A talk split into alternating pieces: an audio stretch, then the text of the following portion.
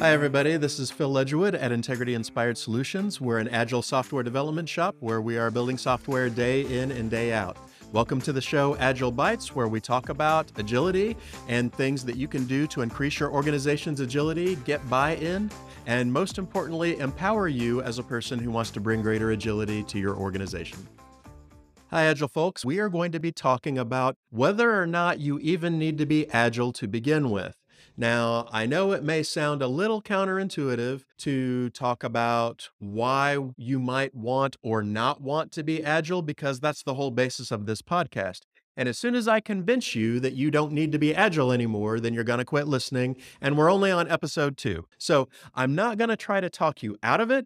But I do think it's important before we get too far into our series of podcasts that we really spend some time thinking about why you want to be agile, and is this even the right road for you to go down? I feel like I would be doing you a great disservice to teach you all these great things that you could be doing in your own agile journey, but never really stopping to think, what am I trying to get out of this? Is this even a good use of my time to begin with? So here's what I would like for you to do. I would like for you to take a minute because normally I would tell you a story about my experience, but today I think I'd like to start with a story from your experience. So, what I want you to do is sit back, I want you to close your eyes, unless you're listening to this in the car or you're Cora and you're doing the actual podcast recording. I want you to imagine something soothing, the sounds of the ocean, the sounds of Kenny G, the sounds of Kenny G playing in the ocean, splashing about happily with his friends.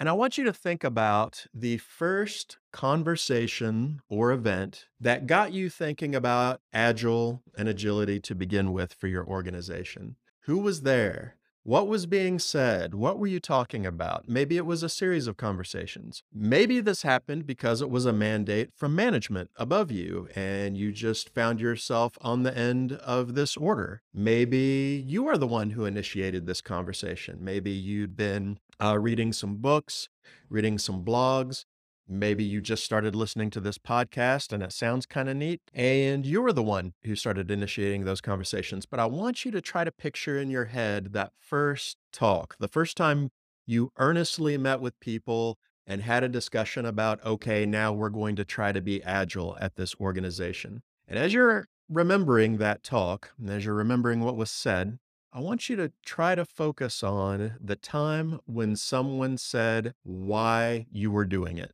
the time that someone pointed out, here's why we need to do this. Here's what we're going to get out of it. Here are the problems that we're going to overcome or the benefits that we're going to receive if we go down this road. Because let me tell you, I have talked to dozens and dozens of organizations as an agile coach. And out of those dozens and dozens of organizations, I have talked with exactly two who have ever given me a reason that they wanted to increase their agility that I thought actually matched what they wanted, that actually fit what agility is best suited for. Once you get past those two organizations, then we get down into a substrate of organizations that don't have any reason for increasing their agility. They've just heard of it, right? Or somebody heard of the Spotify model, and we're not a music streaming service, but for some reason we think if we do everything Spotify did, we'll experience the success that they did, even though Spotify doesn't even do those things anymore. There, there's just no reason, no specifically stated reason anyway. But then the vast majority of organizations I talk to, the reasons that they say they want to become agile or increase their agility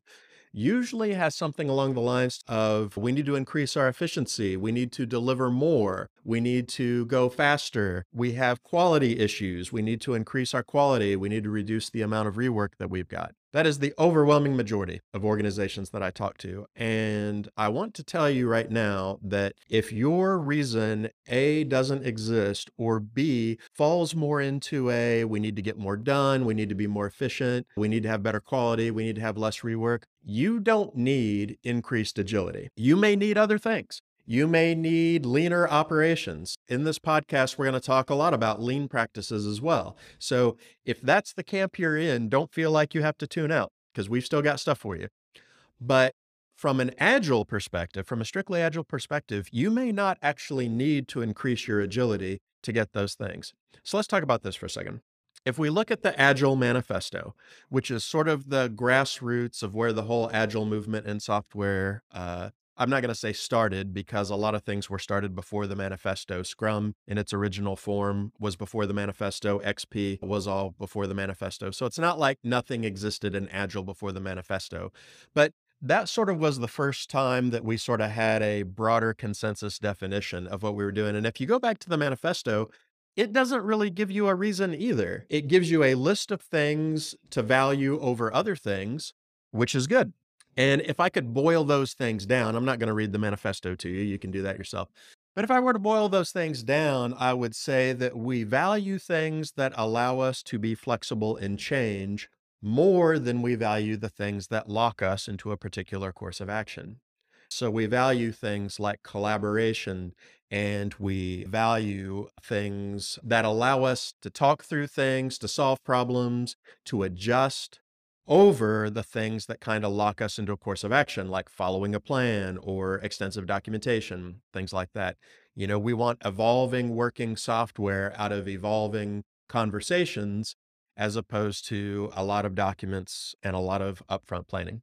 But even the manifesto does not come out and say, and here's why you would want to do this, or, and here are the circumstances in which this will be very helpful.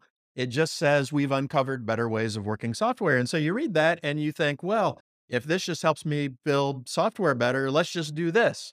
Well, when you get into the manifesto's principles, which I personally like a lot, you start getting into some of the benefits and a picture starts emerging. One of my favorite principles talks about harnessing change as a competitive advantage. That's a benefit, right? That's a benefit statement. Can we harness change for a competitive advantage? So I would like to ask you, listener, does the ability to change your software's direction rapidly benefit you? Is that an important benefit? Are you developing software in an area where you don't really know at the end of the journey how this software is going to go? Maybe you're building something for the open market and you want to get a couple of increments out there, see how the market responds. And depending on what you get back, you may kill that project or you may totally change the direction of your software.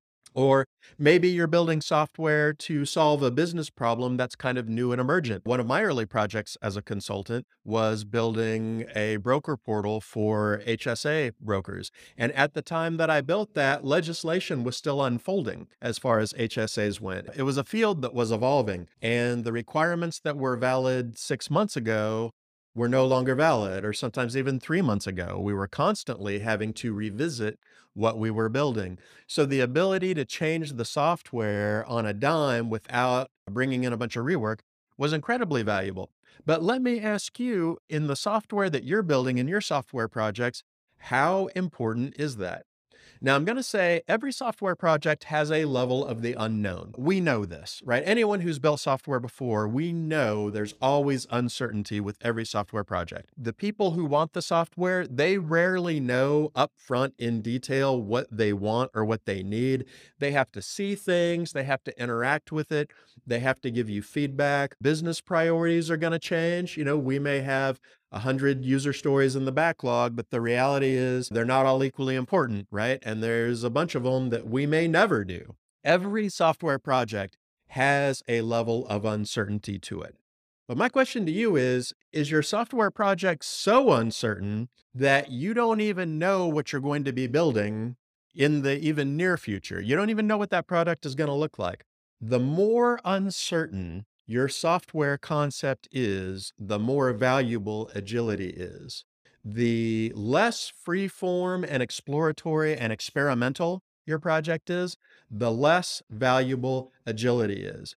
Because increasing your agility has very little to do with increasing your efficiency or increasing the rate at which you can deliver software or increasing the quality of your software. These are things that are side effects that may happen as you become more agile, but increasing your agility itself doesn't do that. And where I really want to sort of bring focus to this is the practice of Scrum. There are a lot of y'all out there doing Scrum, and you don't need to. Okay, Scrum was actually designed from manufacture. It actually comes from manufacturing, the new new product development game.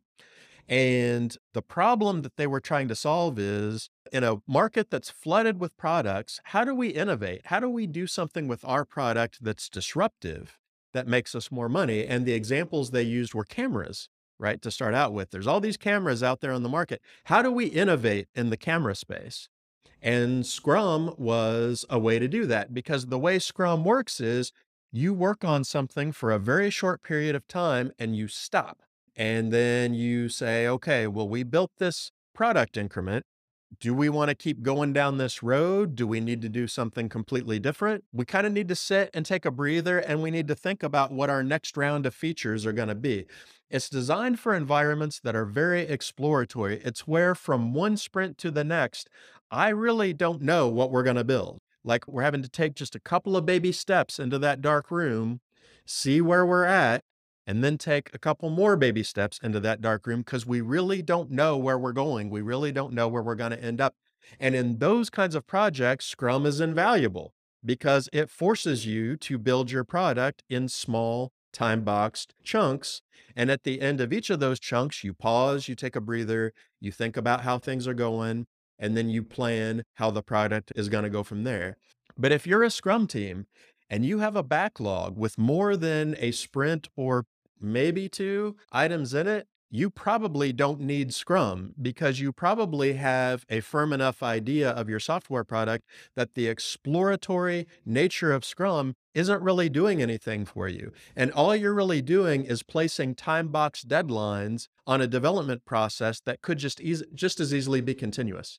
And if what you're after is, well, we want to we want to deliver faster or we want to collaborate more with our users or we want to be more predictable or we want higher quality we want less rework we want more collaboration we want fewer silos if those are the things you want you don't need scrum to do any of those things you can do all of those things with practices that are like scrum or come from completely different disciplines but I want to point that out, and it's not to pick on Scrum. Scrum is fine, it's great. But what I'm trying to throw out there is a lot of teams are using Scrum for software projects because they want things that Scrum was never designed to give them. And that's how agility works as well. So I want you to think about your software and your needs, what you're trying to get done, and think do I really need the ability to shift at a moment's notice? Am, am I really in a scenario where I don't know what the next week is going to bring as far as this product goes?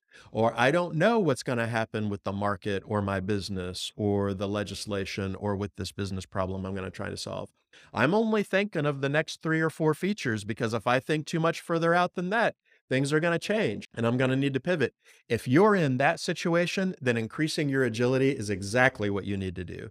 If you're not in that situation and you just want to develop better software, have better software development practices, you want to be faster, you want to be more predictable, you want less, all those things that I talked about, we will definitely talk about all of those things. We will definitely hit all of those things in the podcast. But what I really want for you to do, if you're listening to this podcast today, is just take a minute, Think about if you are trying to increase your organization's agility, why? What do you want to get out of it? Identify the specific benefits and the specific reasons that it's worth it to you to make your organization more agile. Because if you don't know what the why is, then not only will you not know if you're successful or not, you're not going to be able to pick the best way to get there. And so I highly encourage you before you learn all my great tips on how to do a good stand up, and I have great tips on how to do a good stand up. Or you hear what makes for a good user story and what doesn't make for a good user story. Or we learn about things like flow metrics and predictability and Monte Carlo simulations and all that cool stuff. Before we get too far down that road, what are you really looking for? What counts as success to you? Why are you doing this to begin with? Take a minute to figure that out, and then I promise you the rest of your journey is going to be so much easier.